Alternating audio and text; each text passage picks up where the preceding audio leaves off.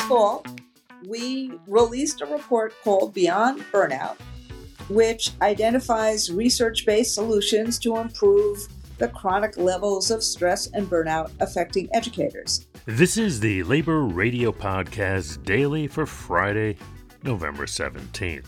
And it shows what can happen when these solutions are put into practice. And for those of you who don't, you know, say, is this really an issue? Look, more two thirds of, of, of educators have said to us this is an issue, far more than any other profession in the country.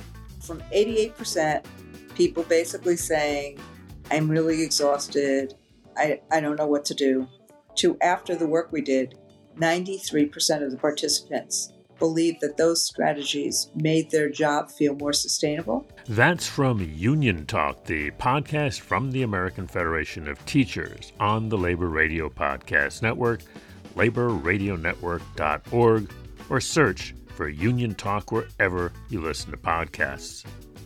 Today's labor quote is by AFT President Randi Weingarten, who said, the more we win on the ground and in public opinion, the better the chance we can change the rules.